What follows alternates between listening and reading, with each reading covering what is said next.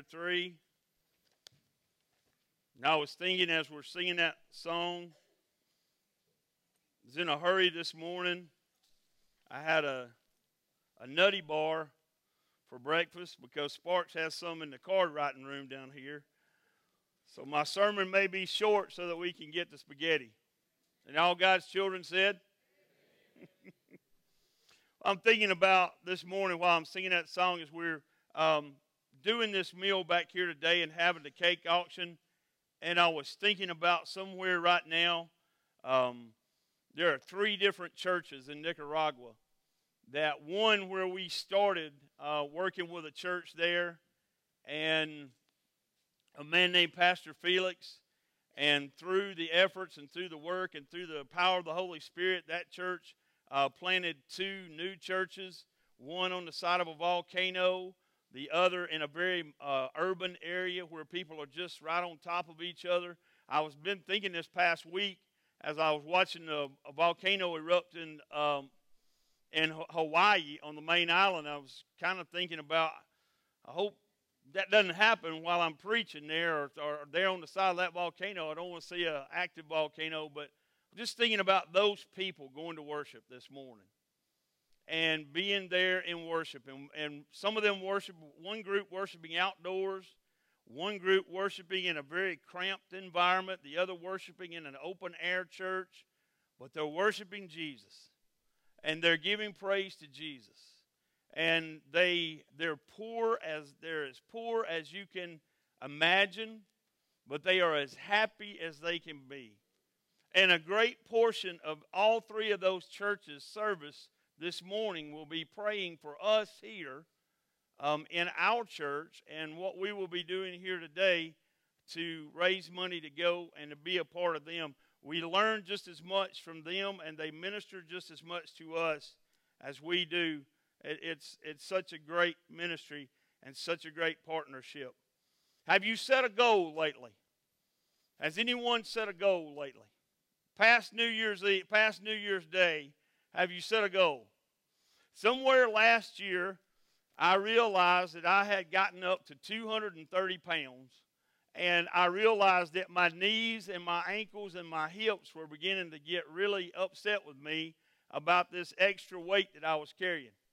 So I set a goal there when I was 230 pounds. I set a goal that by a certain date I would be 210 pounds. Well, I went at it.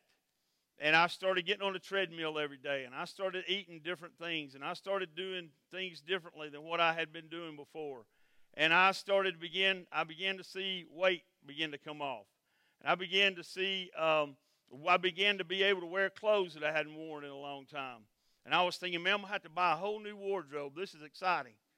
Um, but I, I got there, and I, I reached that goal of 210 I even got to 206.2 at one point.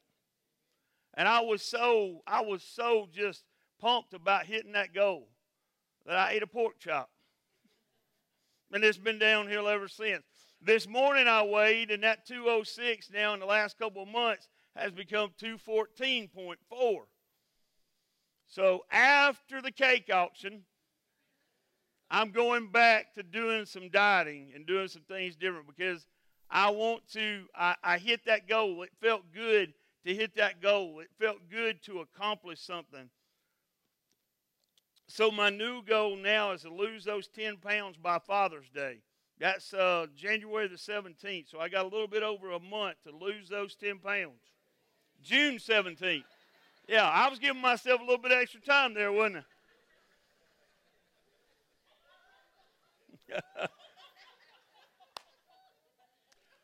I'm glad the choir is paying attention to my sermon.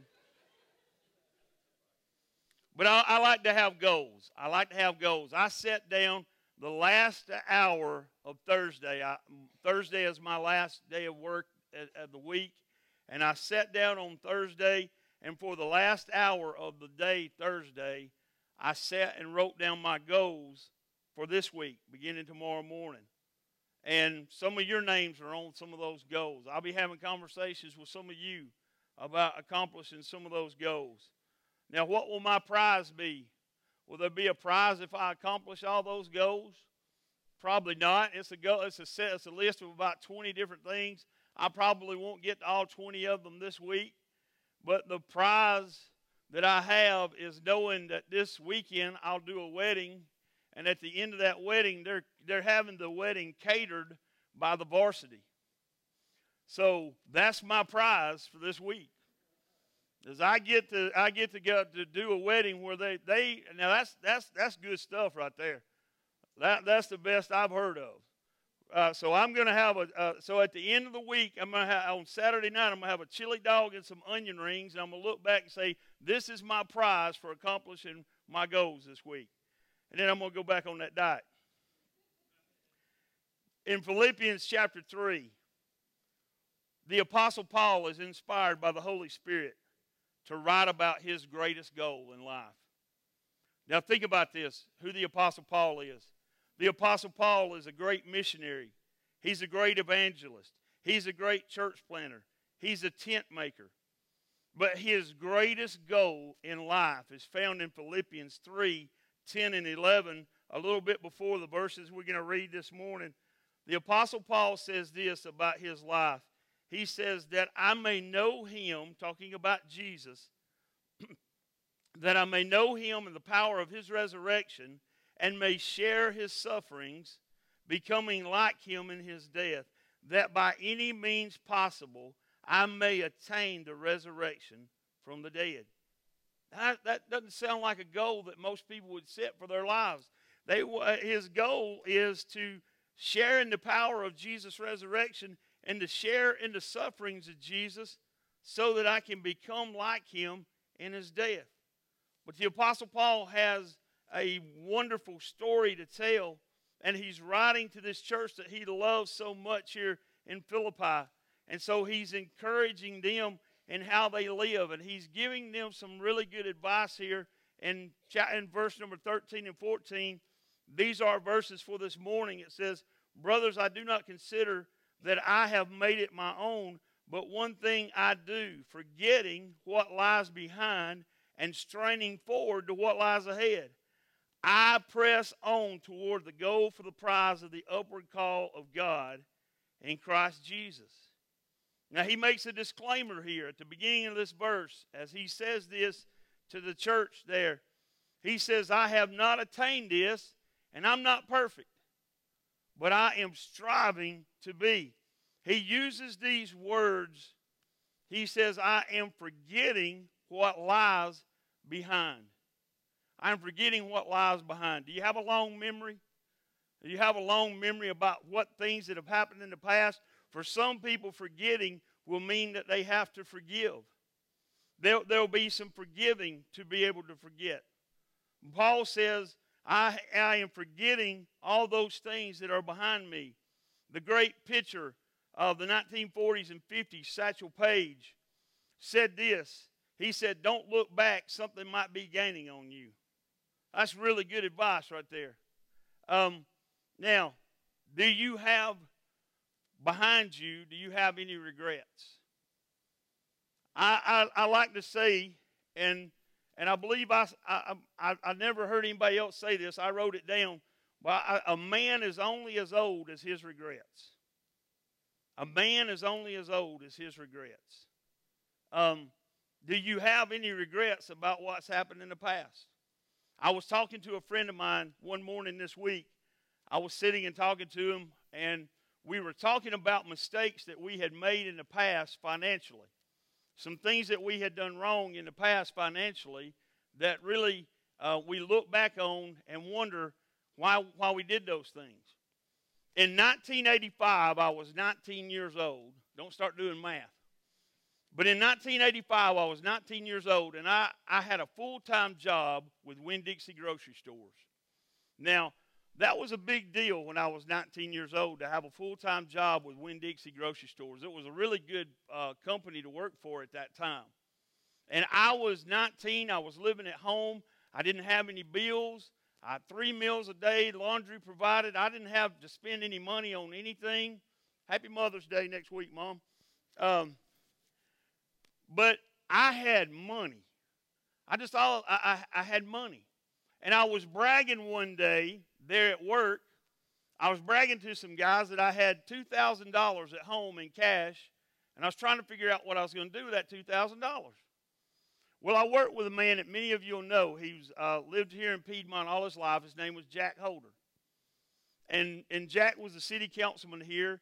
And Jack also worked for Winn Dixie. He'd worked for Winn Dixie uh, for about 30 years at this time. He was a VIP in the company. He worked at the store, but he was actually a VIP with the company at Winn Dixie. So Jack had heard me brag about that $2,000 that I had. So when everybody else was gone, he pulled me to the side. He said, Ingram, let me talk to you for just a minute. And back then, the Anniston Star every day had the financial section where they had the uh, stock market report. They had all the stocks listed, all the Dow Jones and all that stuff.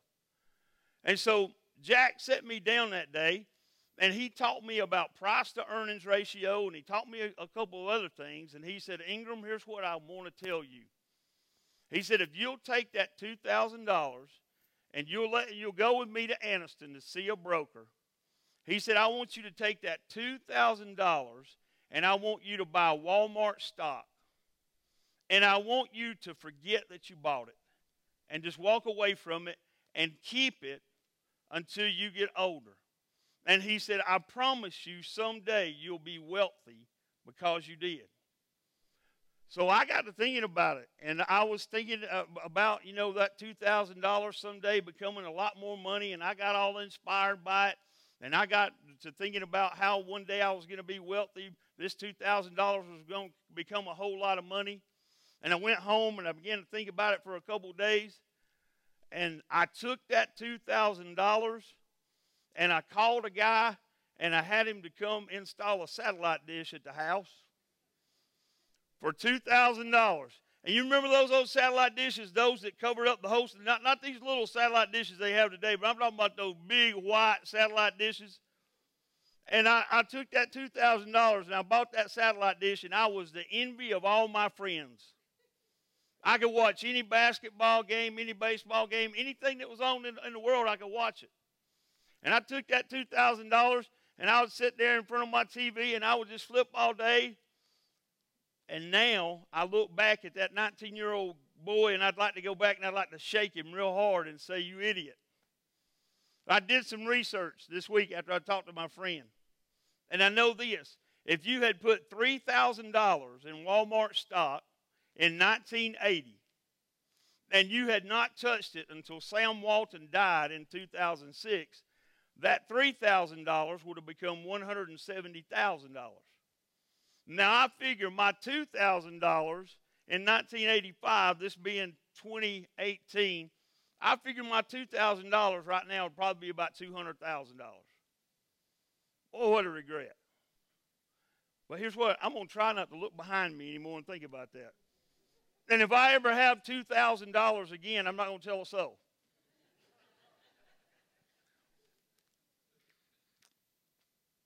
But here's what Paul's saying Paul is saying this I am determined not to be hindered by my past. I'm determined that those things that are behind me, I'm going to forget everything behind me and I'm going to keep moving ahead. Paul, Paul had some regrets about his life. Paul regretted some of the things of his past.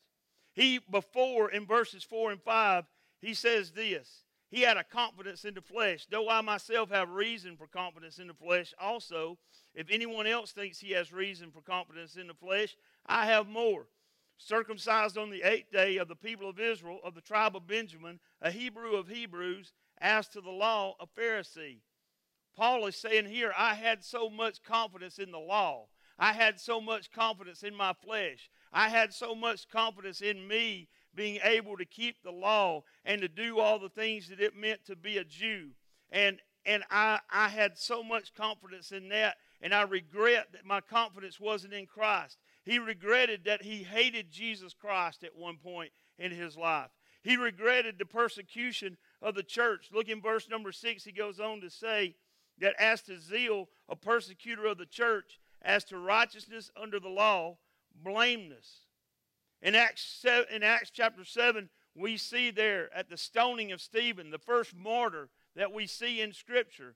When the stoning of Stephen was over, they laid those people who were there, they laid their garment, they laid their coats down at the feet of a man named Saul, a persecutor of the church, who would later in chapter 9 be headed down a road to Damascus, going to stop the church, going to persecute the church, but he would meet Jesus Christ on the way. Jesus would strike him down, strike him blind, and he would tell him that he had work for him to do, and he would change his name from Saul to Paul. So he had a lot of things in his past that he regretted. But there were some things in his past that might have made him a, a little bit proud. He had a lot of accomplishments in the ministry. He led a lot of people to the Lord. He had taught a lot of people about faith in, in Jesus Christ. I know just a few weeks ago we watched the funeral of the great 20th century evangelist Billy Graham, who made it to 99 years. And there at his funeral, all these accolades were made about Billy Graham, and all these people said all these great things about Billy Graham. But the thing that they emphasized more than anything else is that Billy Graham had one simple message all of his life, and that was the cross of Jesus Christ and the forgiveness of sins through that cross of Calvary. That was all that was what Billy Graham preached. He preached it simply, he preached it boldly, and it was it was because of that that he had the accomplishments in ministry. Paul had founded many churches. This church that he's writing to in Philippi, he had he had uh, planted this church, churches in Colossae, Galatia, all around uh, the Mediterranean. There were churches that he was responsible for. I think about our church, and as I said just a minute ago, we're responsible for two churches being planted there in Nicaragua. One in uh, on the side of a volcano this morning, where they're meeting outdoors. It's the beginning of the rainy season, but they're meeting there. And then another one uh, where they're crammed in a small building but they're singing praises to Jesus.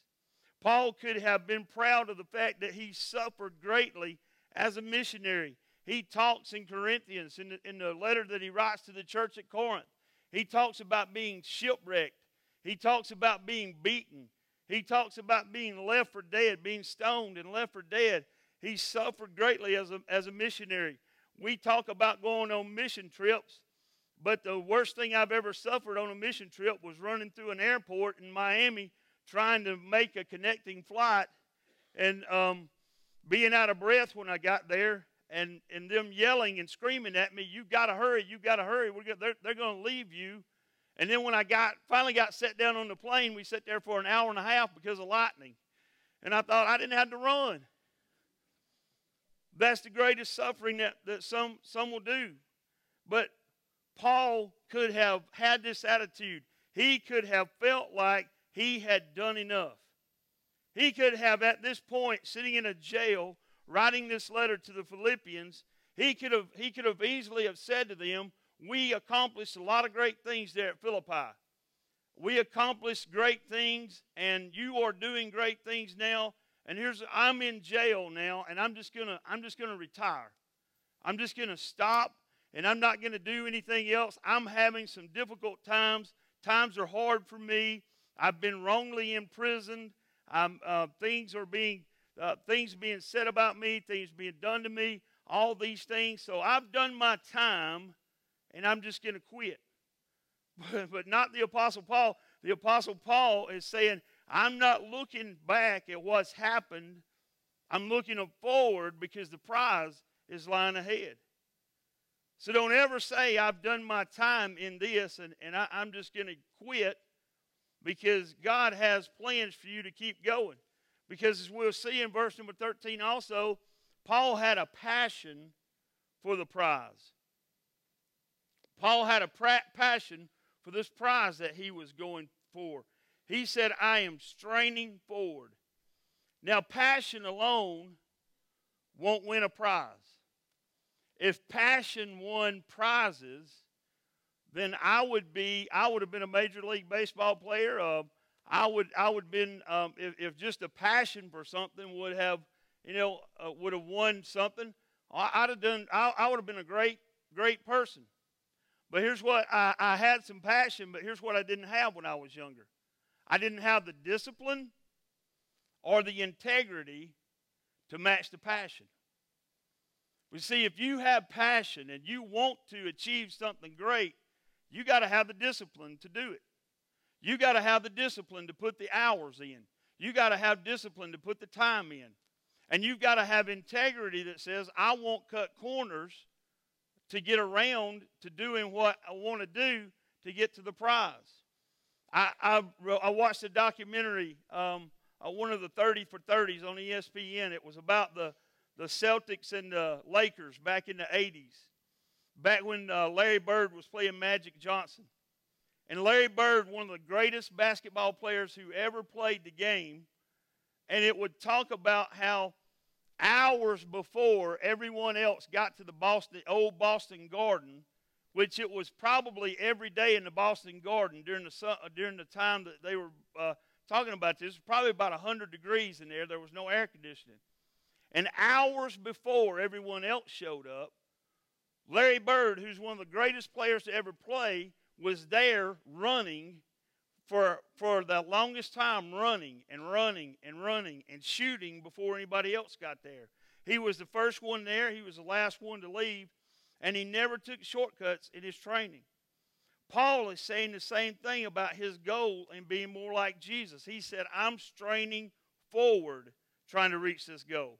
Now, Paul lived in the day of the, the Roman Empire, and he had watched there in the, in the Mediterranean world He'd watched all around him these great races that went on, these um, races that men would be in, and he knew that as they got there to the finish line, one of the last things that they would do was that they would stretch their bodies forward. They would strain forward as far as they could, trying to be the first one to make it across the line.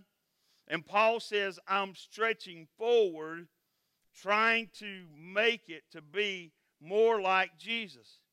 His final words to Timothy in Timothy chapter 4, in verses uh, 6 through 8, he says this He says, The time of departure has come.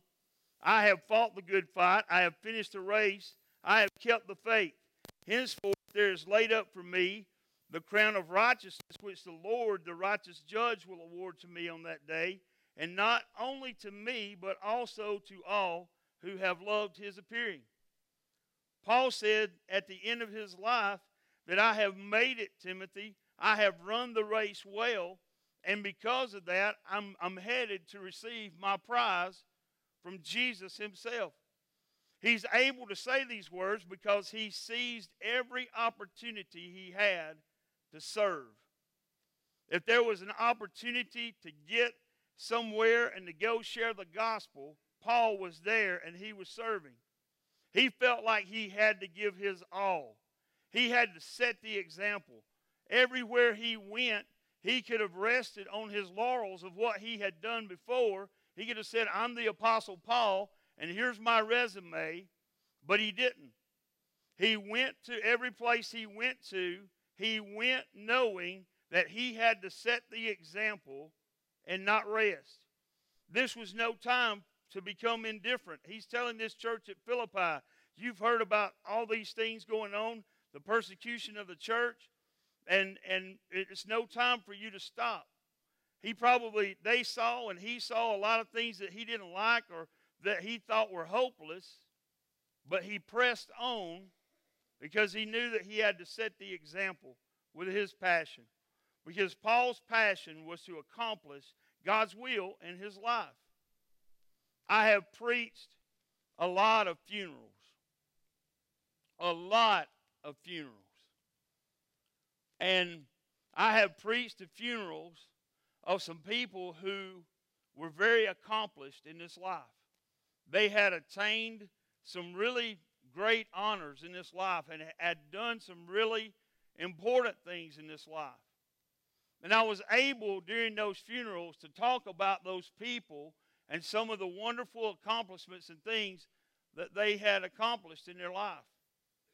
But at the same time, almost every one of those people, what I was able to talk about most was their greatest accomplishment in giving their life to the Lord Jesus Christ and in following God's will for their life and in living their life knowing that God's will was first no matter what else it was in their life that they accomplished, doing God's will was first, and then everything else in their life lined up behind it.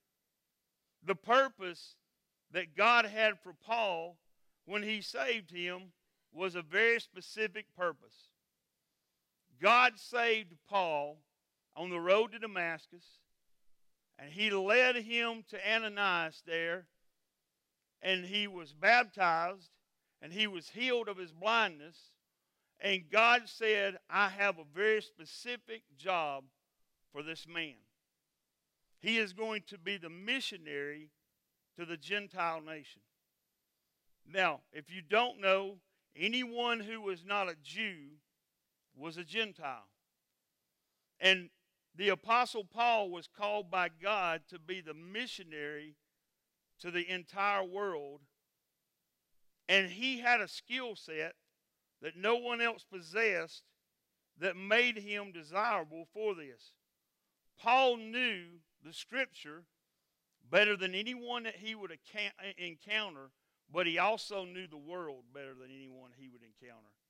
He also knew the philosophies of the world. He also knew the way that the rest of the world thought. He also knew how the rest of the world acted and behaved. He knew outside of everything that he knew as a Jew, he knew how every other religion and how all these people thought. Now, a lot of times in our context, we, we think, well, I know a lot, and but we there's always more for us to know. I'm 52 years old. And not long ago, I sat down and had a conversation with Darby Bryant, who is 22 years, 22, 21, 22. 21. Graduated at 21. Wow. All right. I had a conversation with Darby. And Darby was telling me about a place in Clarkston, Georgia, where in a one mile radius there in Clarkston, there are, I think, 30, was it 30 or 60 different ethnic groups? All right, 60. 60 different ethnic groups and probably 30 different languages that are being spoken there. This is not far from the Atlanta airport. So she's telling me about this place and she's sharing information with me about this. And she's asking me if I know any churches in that area or if I know anything about this area. And, and I, I don't know anything about it. But she's telling me about it, and I see her passion for this area. And there's a point in our conversation to where I look at Darby and I tell her, Darby, you have to help me understand this. This is more than what I've ever thought about being in one place and I'll, I'll be honest with you, Darby, at my age, kind of frightens me. And now, am I saying that I'm frightened that I don't think we can win that area to the gospel, for the gospel of Jesus? Absolutely not. What I'm saying is, is that the world is changing at such a fast clip, and the world is, is becoming such a different place that my fear is, is that the church as a whole in America doesn't realize it and we're not we're not keeping pace with what's happening because it's not going to be long before we don't have to put people on airplanes and send them over uh, to other nations in the world. It's not going to be long to where we can just put people on a van and drive here in our region and go to places like what darby has described to me that's within just a couple of hours from us where there are 60 different ethnic groups there within a one mile radius. Here's, what, here's what's happening God is bringing the world to America. God is bringing the world to America. And we're here and we have been reading our scriptures and we have been we're equipped. We know our Sunday school lessons. We know how to we know the Romans road. We know faith evangelism or EE or all these things that we, we think we know. And God has brought God saying, okay, I'm gonna bring the world to America. What are you gonna do with the world when they get here? And, and so the Apostle Paul would say that he would, he would say the world is changing, and I'm going to drive myself to reach the goal of being able to understand the world and to reach it. And he says this in verse number 14. He said, I press on toward the goal. I press on toward the goal. What is the goal? What is the mark? For Paul, it was to be like Christ. The, the Apostle Peter would say in his writing that Jesus was our example. He says this For this you have been called, because Christ also suffered for you, leaving you an example so that you may follow in his steps. Paul wanted to, to do what the Apostle Peter is saying here. Paul said, I simply just want to be like Jesus. Paul would later write to the Romans and say that this is God's great purpose in our lives. In Romans 8 28, he says this, and we know that for those who love God, all things work together for good for those who are called according to his purpose. For those whom he foreknew, he also predestined to be conformed to the image of his Son, in order that he might be the firstborn among many brothers.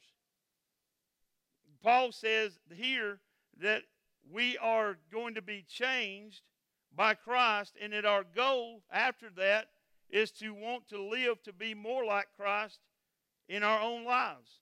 It should be the goal of Scripture. It should be the goal for us to use these Scriptures to change our life. Part of our discipline in our pursuit for this prize should be the daily time that we spend in Scripture, allowing Scripture to change our lives. So, when will this prize be received? Paul talks about the upward calling of God in Christ Jesus. He says in 2 Corinthians chapter 5 and verse 10 that we must all appear before the judgment seat of Christ. There will be a day when we'll stand there and we as his servants will be rewarded there by Jesus himself at the judgment seat of Christ. And Paul says everything I'm doing in this life I'm trying to be more like Jesus so that when I meet him someday in eternity, he will know me well and I will be in his favor there and I will be rewarded by him personally. Jesus said in Revelation 22 and 12, Behold, I am coming soon, bringing my recompense with me to repay everyone for what he has done. So Paul has a goal here.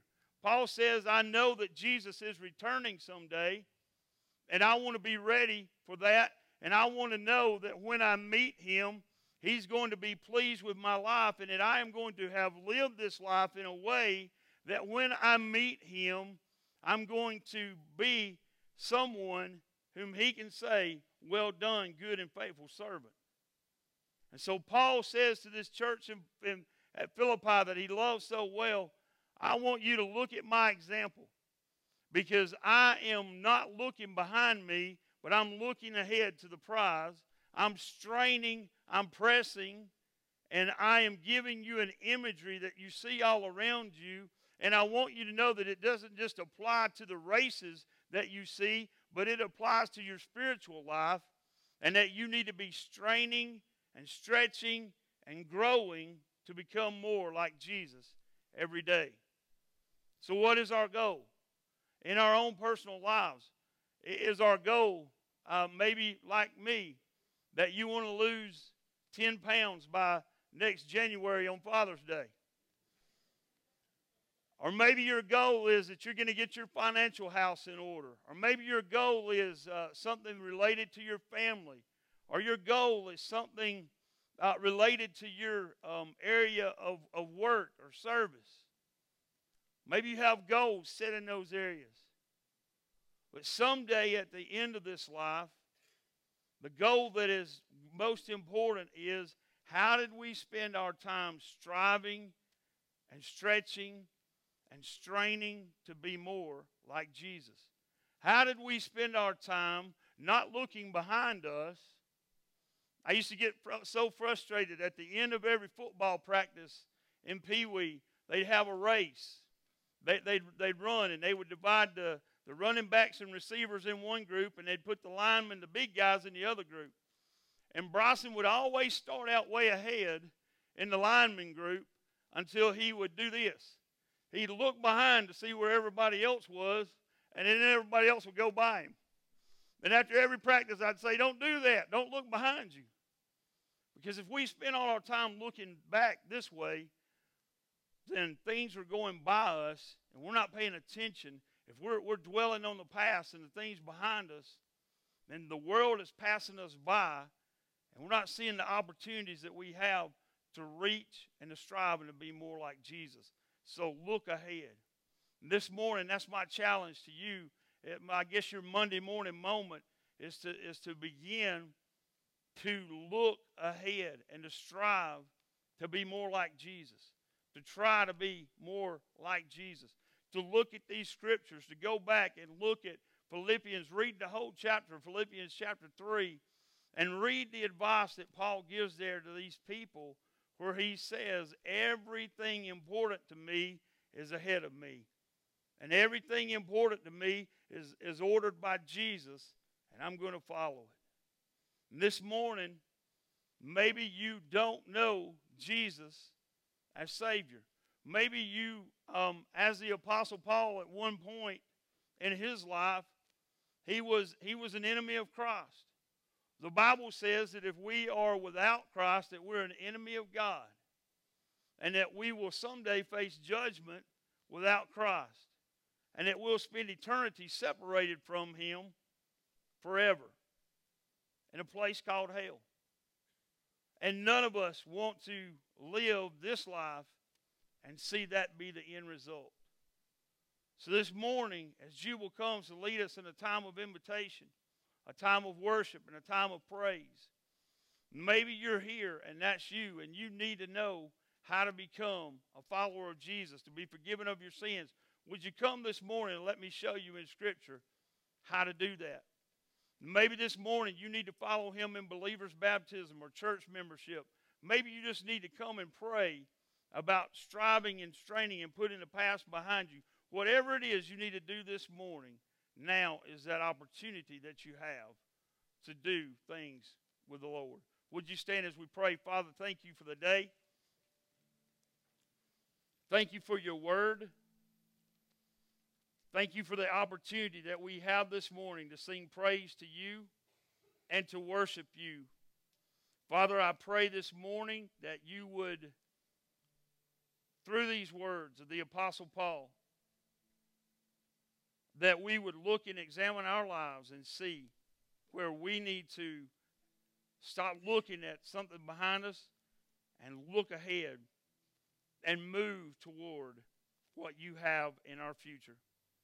And Father, as we move and as we breathe and as we try to live this way, I pray that we would do so in the power and might of the Holy Spirit. It's in Jesus' name we pray. Amen.